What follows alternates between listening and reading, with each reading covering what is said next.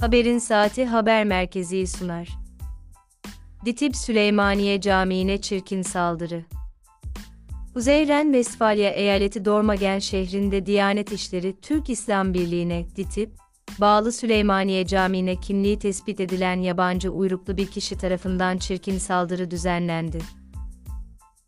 Dormagen Ditip Süleymaniye Camii önüne gelen saldırgan, Türkleri sevmiyorum diyerek, araç lastiği yaktı. Olayla ilgili açıklama yapan dernek başkanı Muhammed Çelik, Cuma sabahı saat 10.00 sıralarında caminin önüne gelen bir kişinin, Müslümanlara ve Türklere yönelik çirkin sözler sarf ederek, yanında getirdiği araç lastiklerini ateşe verdiğini ifade etti.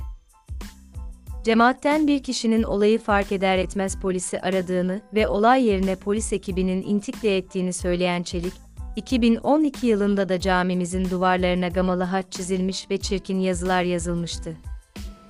Bugün yaşanılan olaydan da büyük üzüntü duyuyoruz. Yerel yönetimle iyi ilişkiler içerisinde faaliyetlerimizi sürdürüyoruz. Şehrin bir parçasıyız.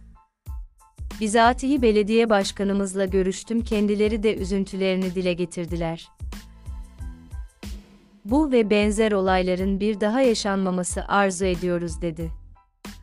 İnşaatı devam eden camide maddi hasarın olmadığını ifade eden Çelik, belediye başkanı ile yaptığı görüşmede de polis devriyesinin artırılması yönünde taleplerini ilettiklerini söyledi. Saldırganı etkisiz hale getiren polis, olayla ilgili soruşturma başlattı.